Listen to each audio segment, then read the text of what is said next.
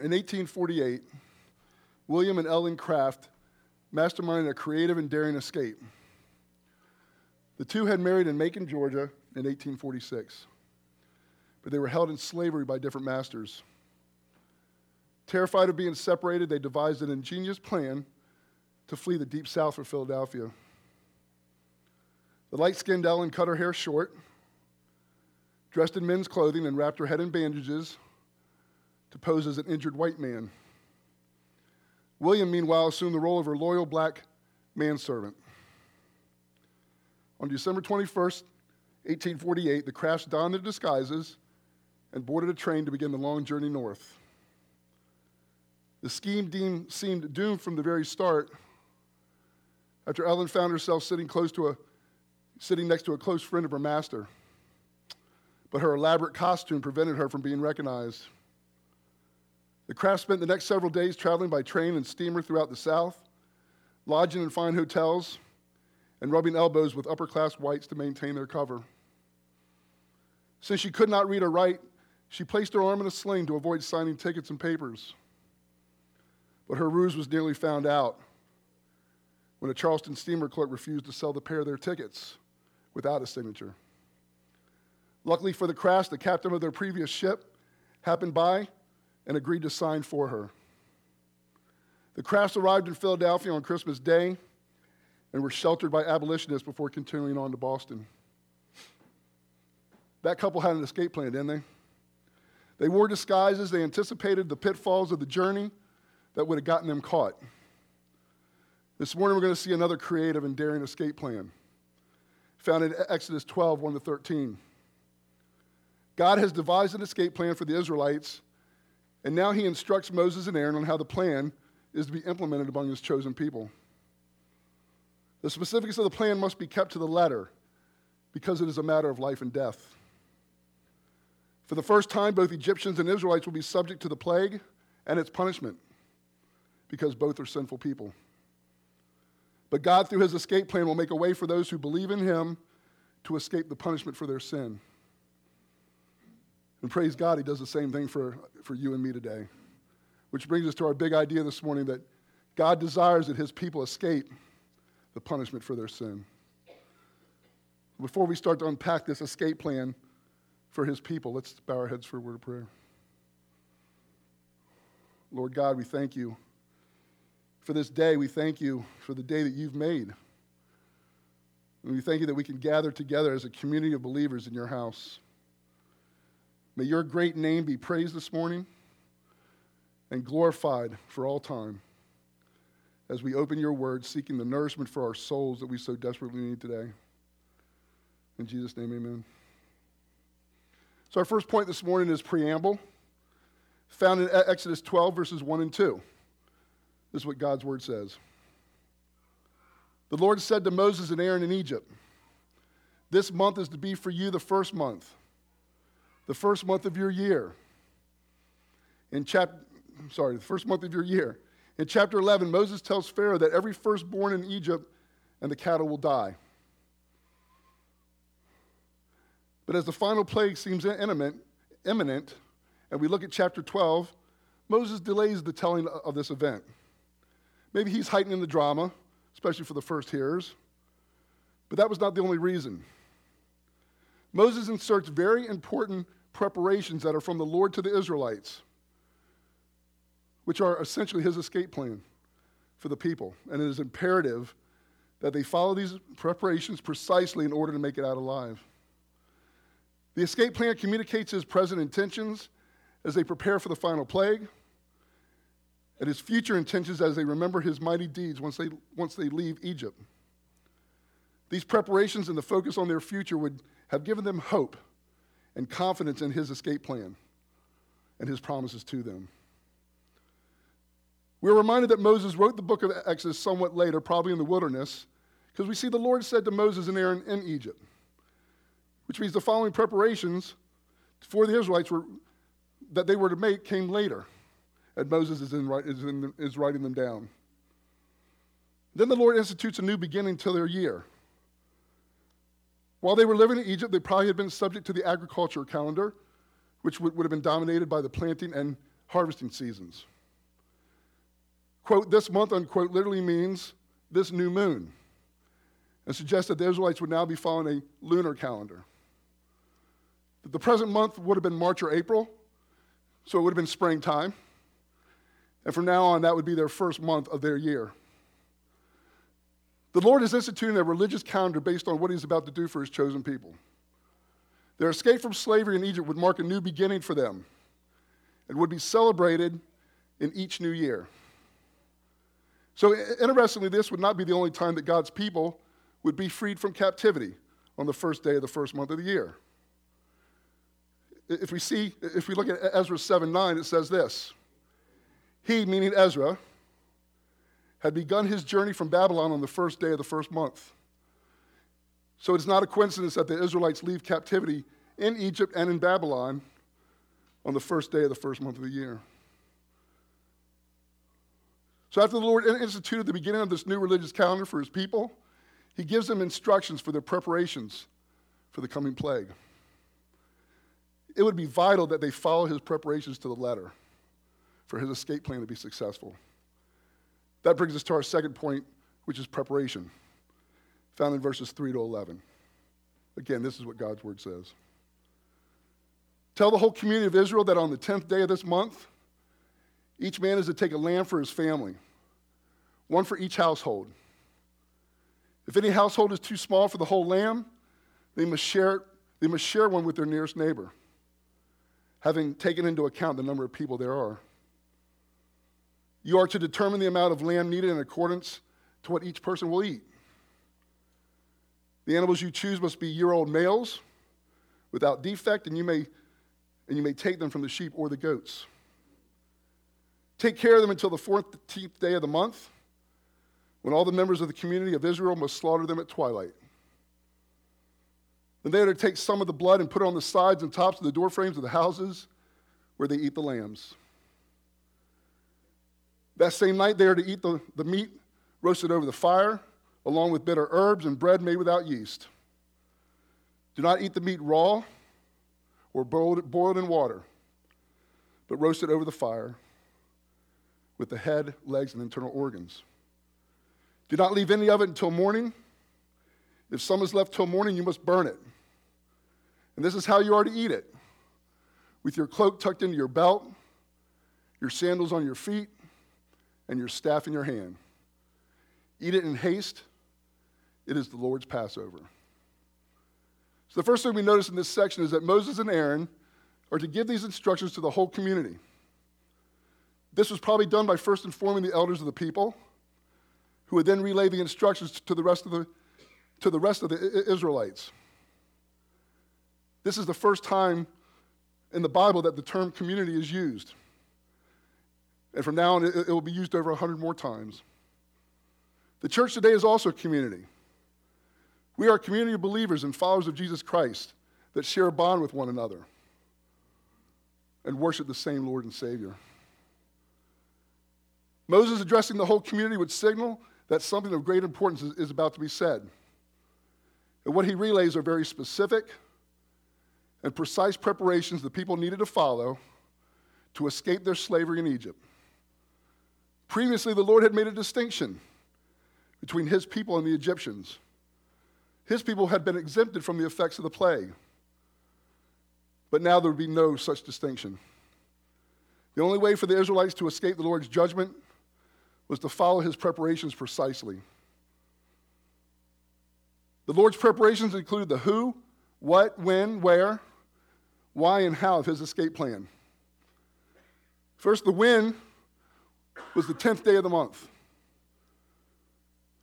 The who was each man or father of each household, and the what, the what was a lamb. Each man was to take one lamb for their household, meaning this was not an individual meal but a communal one. It was also important that the men or fathers of each household did this because they were the spiritual leaders of their families. This meal was to have spiritual ramifications for all time. The men were to choose the lamb that would be slaughtered, that would save their family from death, and then deliver them from freedom. So later on, when this event was remembered, the father would also play an important role. They were to pass down the story of the Exodus during the Passover Seder meals. They were the ones who were to tell what the Lord had done for his people. If the fathers neglected their role in Egypt, his firstborn would have perished. If the fathers neglected their role in the future, the story of how the Lord saved his people would be forgotten. And that is pr- precisely what happened. That happened in Israel from around 1050 to 620 BC. According to the account of King Josiah's reign in the book of Kings and Chronicles, the Jews did not observe Passover for 400 years, from the time of the prophet Samuel to the time of Josiah. 2 Kings 23, 21, 22 says this The king gave this order to all the people Celebrate the Passover to the Lord your God, as it is written in this book of the covenant. Neither in the days of the judges who led Israel, nor in the days of the kings of Israel and the kings of Judah had any such Passover been observed. And 2 Chronicles 35 18 says this The Passover had not been observed like this in Israel since the days of the prophet Samuel. And none of the kings of Israel had ever celebrated such a Passover as did Josiah, with the priests, the Levites, and all Judah and Israel who were there with the people of Jerusalem. You know, the Israelites' fathers at some point stopped obeying the Lord. They stopped celebrating the Passover. They forgot to remember what God had done for them in bringing them out of slavery and into the promised land. Men, fathers, let us not neglect our Christian duty to be the spiritual leaders of our family. Let us obey the Lord in all things and pass these things down to our children and our grandchildren. And for those who do not have children, to pass them down to your nieces and nephews and any other children that you come in contact with. It is imperative that we do not forget the sacrifice of Jesus Christ on the cross. That's what saves everyone who believes from their sin and gives them eternal life. That brings us to our first next step. This one you found in the back of your communication card. And it's for all the men this morning. My next step is to be the spiritual leader of my family, passing down the great things the Lord has done, especially the sacrifice of Jesus on the cross. The preparations for choosing the lambs show that extreme care was to be taken. If a household was too small for their lamb, they were to get together with the nearest neighbor and share it. We see the precision of the preparations the people were to, were to take. They were to calculate exactly how much each person would eat so there would be no leftovers. No one was to go without, and no one was to gorge themselves. The meat and the eating of it was very important. The fact that more than one family could take part, again, showed a communal aspect to the meal. But there was also a worship aspect to it. The word eat appears 13 times in Exodus 12, 1 to 20. And Hamilton says this The Old Testament seldom disassociates worship from eating. Dinner is not something that follows worship, dinner is an integral part of worship. And it's interesting that when we are connecting with others, we are also connecting with God. The animals chosen were to be year old males without defect. And verse 5 stipulated the animal could be a lamb or a goat. But it's supposed to be a fully grown but young animal in the fullness of its strength. The important thing was not that it was a lamb or a goat, but that it was without defect. It had to be the best they had. In Deuteronomy 17:1 we see these words. Do not sacrifice to the Lord your God an ox or a sheep that has any defect or flaw in it for that would be detestable to him.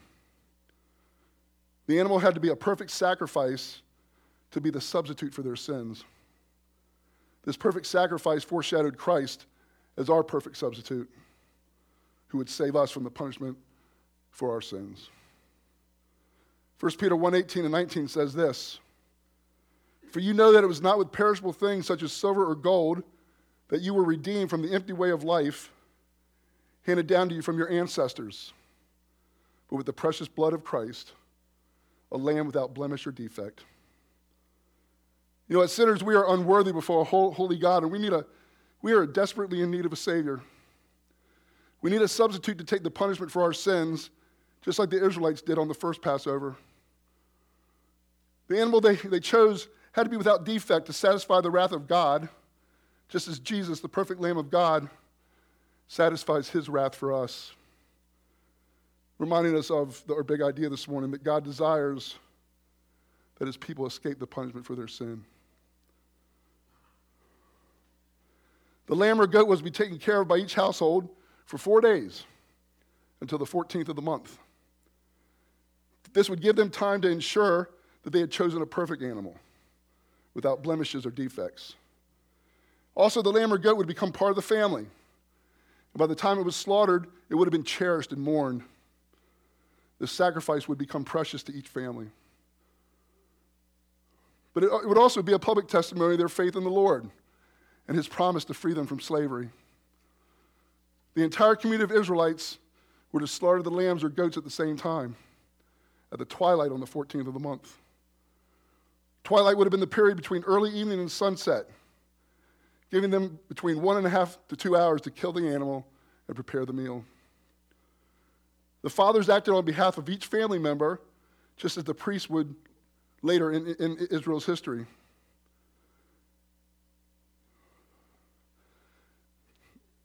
This would have been a solemn act as they sacrificed the animals as a community. And it's interesting that in chapter 12, the plural lambs is never used, reminding us of Jesus' sacrifice. Urquhart says this there was only one before God's mind the Lamb of Calvary.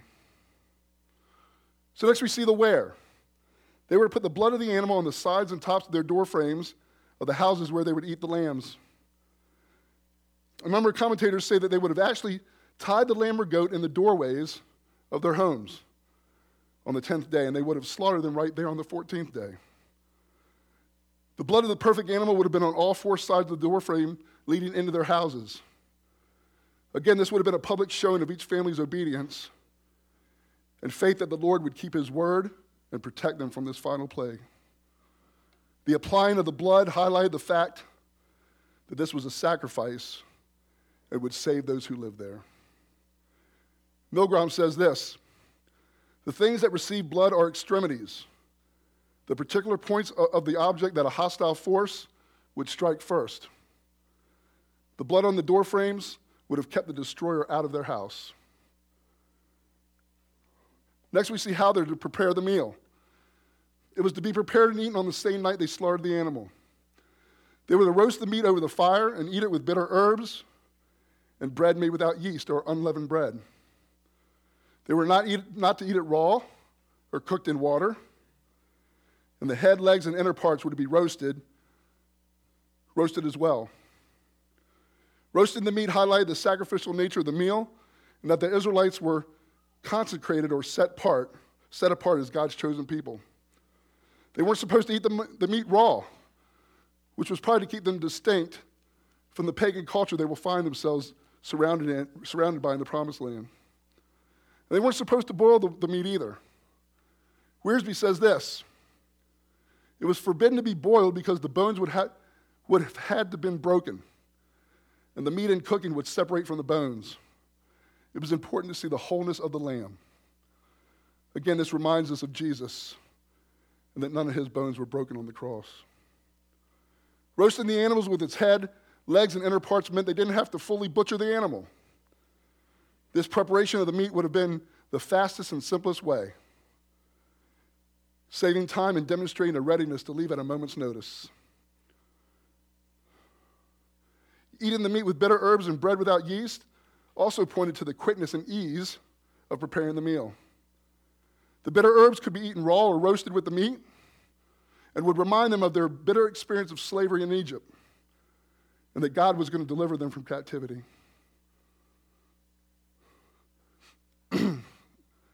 Also talked about their remorse over, over breaking God's law.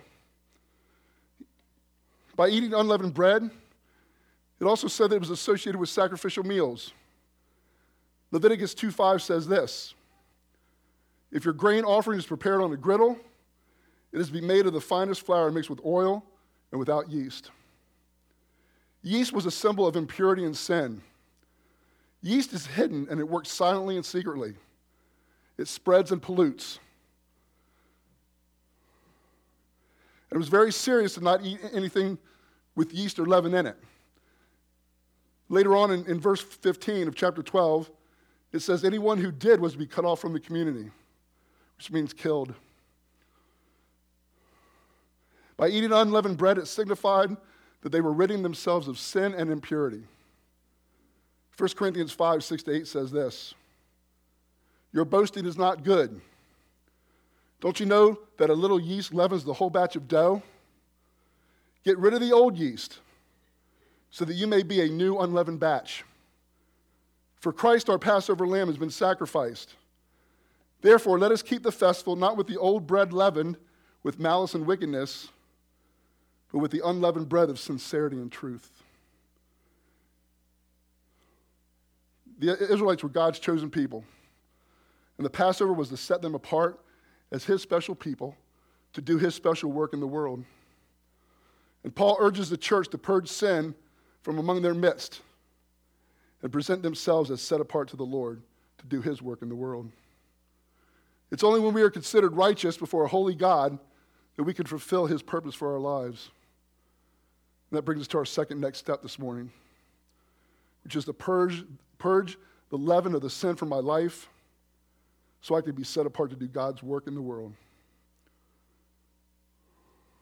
Since they had calculated the meat that each person would eat, there was to be nothing of the lamb or goat remaining. And if there was, they were to burn it. This again highlights the sacrificial nature of the meal and pointed to their trust in the Lord for his provision while in the desert. It was also a sacred meal, and it was to be treated as such. Then the Lord instructed the people how they were to eat this special meal. They were to eat it with their cloak tucked into their belt, their sandals on their feet, and their staff in their hands. Cloaks were usually worn loosely indoors and tucked in their belts when they were traveling. Sandals were usually only worn outdoors, and staffs or walking sticks were used when traveling from one place to another. This showed their trust in the Lord that He would deliver them from slavery. It showed their readiness to travel when the time came. And it showed their commitment to go where the Lord would lead them. Guzik says faith was essential to the keeping of Passover. Hebrews 11:28 says this: By faith he, meaning Moses, kept the Passover and the application of blood, so that the destroyer of the firstborn would not touch the firstborn of Israel. Lastly, they were to eat the meat in haste. This was not to be a relaxing meal, but one eaten in, in, anticipation of being freed from slavery at any moment. They were to be fully ready to depart. The Lord then calls this meal the, Pas- the Lord's Passover. This is the first use of the word Passover and describes the act of the Lord in rescuing and redeeming his people as a community from slavery in Egypt. So, after giving these specific and precise instructions for the preparations of his escape plan, the Lord tells Moses how the plague would happen and how those who believe the Lord would be protected from judgment. Which brings us to our third point, which is protection, found in verses 12 to 13. Again, this is what God's word says. On that same night, I will pass through Egypt and strike down every firstborn of both people and animals, and I will bring judgment on all the gods of Egypt. I am the Lord. The blood will be a sign for you on the houses where you are, and when I see the blood, I will pass over you. No destructive plague will touch you when I strike Egypt. So it's still the same night, the same night that the meal has been consumed. On that night, the Lord would pass through Egypt and strike down every firstborn of men and animals. To pass through meant judgment, and to strike down meant to kill with a fatal blow. Because Pharaoh had tried to exterminate the Israelites, God's firstborn, God would exterminate the firstborn of Egypt. But unlike Pharaoh, God's striking down would be a quick and merciful judgment. The firstborn was God's by right, and he was exercising his right to do with them as he wished. When Pharaoh oppressed and killed the Israelites, he was setting himself up as God and trying to take, take away Yahweh's right to the firstborn. The firstborn of the animals were to be struck down, probably because so many of the Egyptian gods were represented by animals. Stuart says this The gods were seen above all as the granters of life and the, and the protectors of the living. The plagues appropriately were largely focused on death. The tenth and final plague showed that their gods could not save anyone or anything from death. If God could take the life of the firstborn, he can take the life of anyone regardless of birth order. So, by taking the lives of the firstborn of Egypt, God brought judgment on all the gods of Egypt. God then states that he is the Lord. This was kind of like his signature. And he emphasizes his identity. There would be no question who was passing through Egypt and killing the firstborn. He would be supreme over all other gods, and he had the authority to claim the firstborn of the Egyptians and the Israelites alike.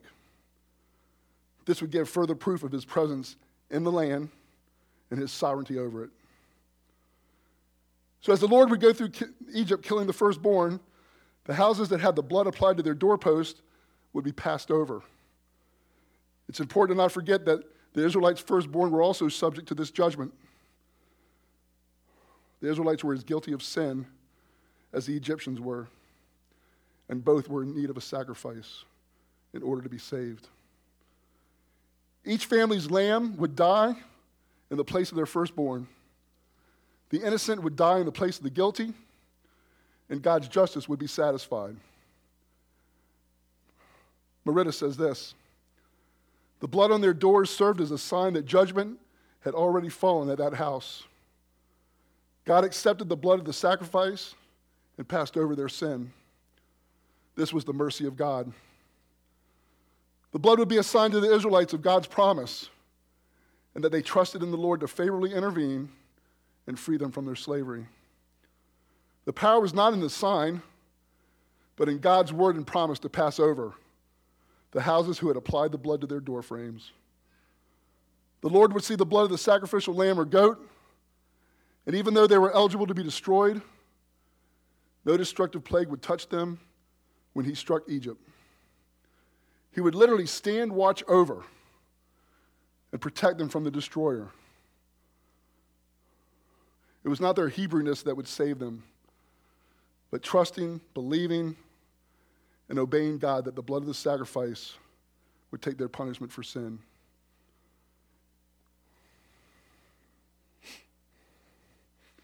On April 25th, 1986, the Chernobyl nuclear power station in the Soviet Union experienced a meltdown and created an enormous tragedy.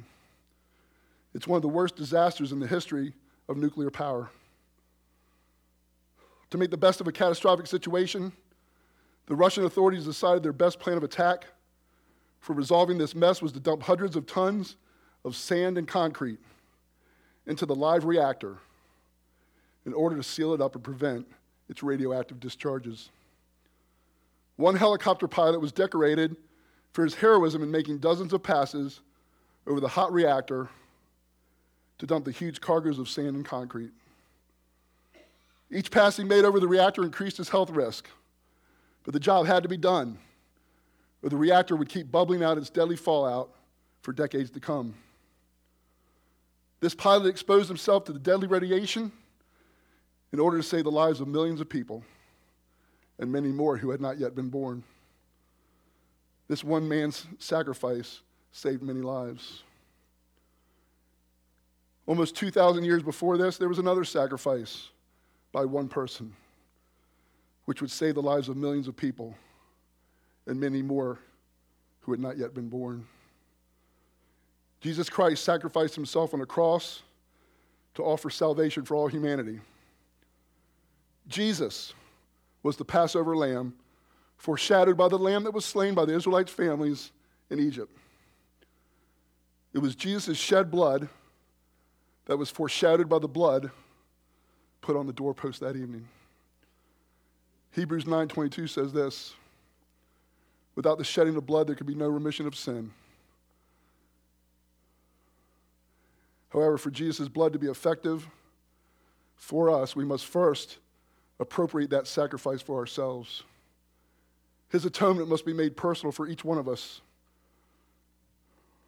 Andrew says this Jesus' sacrifice can be studied and contemplated, but until a person applies the blood of Christ by faith to his or, own, his or her own heart, there is no hope of eternity in his presence in heaven. Those who are born again have the blood of Jesus covering them. God sees his firstborn son's blood on us and passes over us. He forgives our sins and sees the righteousness of Jesus as our own. And we need this righteousness, Jesus' righteousness, to have a relationship with God. And this can't happen because of anything in us.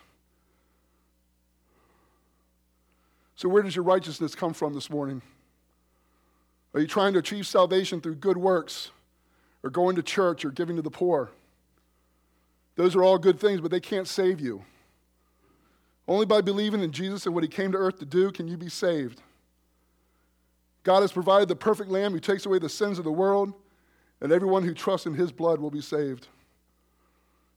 That brings us to the last next step this morning, which is to apply the blood of Jesus Christ by faith to my heart trusting in Him for salvation.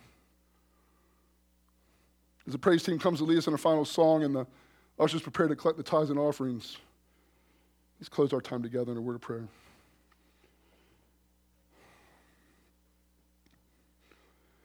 Heavenly Father, I thank you for your word. I thank you that it is truth and life and light. Help us to feed on your word, not only on Sundays, but every day of the week. Lord, help those men who call you their Lord and Savior to be the spiritual leaders of the church and their families. Help us all to purge the leaven or sin from our lives so that we are able to do your work and will in our communities and the world. And lastly, Lord, if there's anyone here this morning or listening that has not applied the blood of Jesus Christ to their hearts, trusting in Him for salvation, I pray that today would be the day and that your kingdom would continue to grow. In Jesus' name, amen.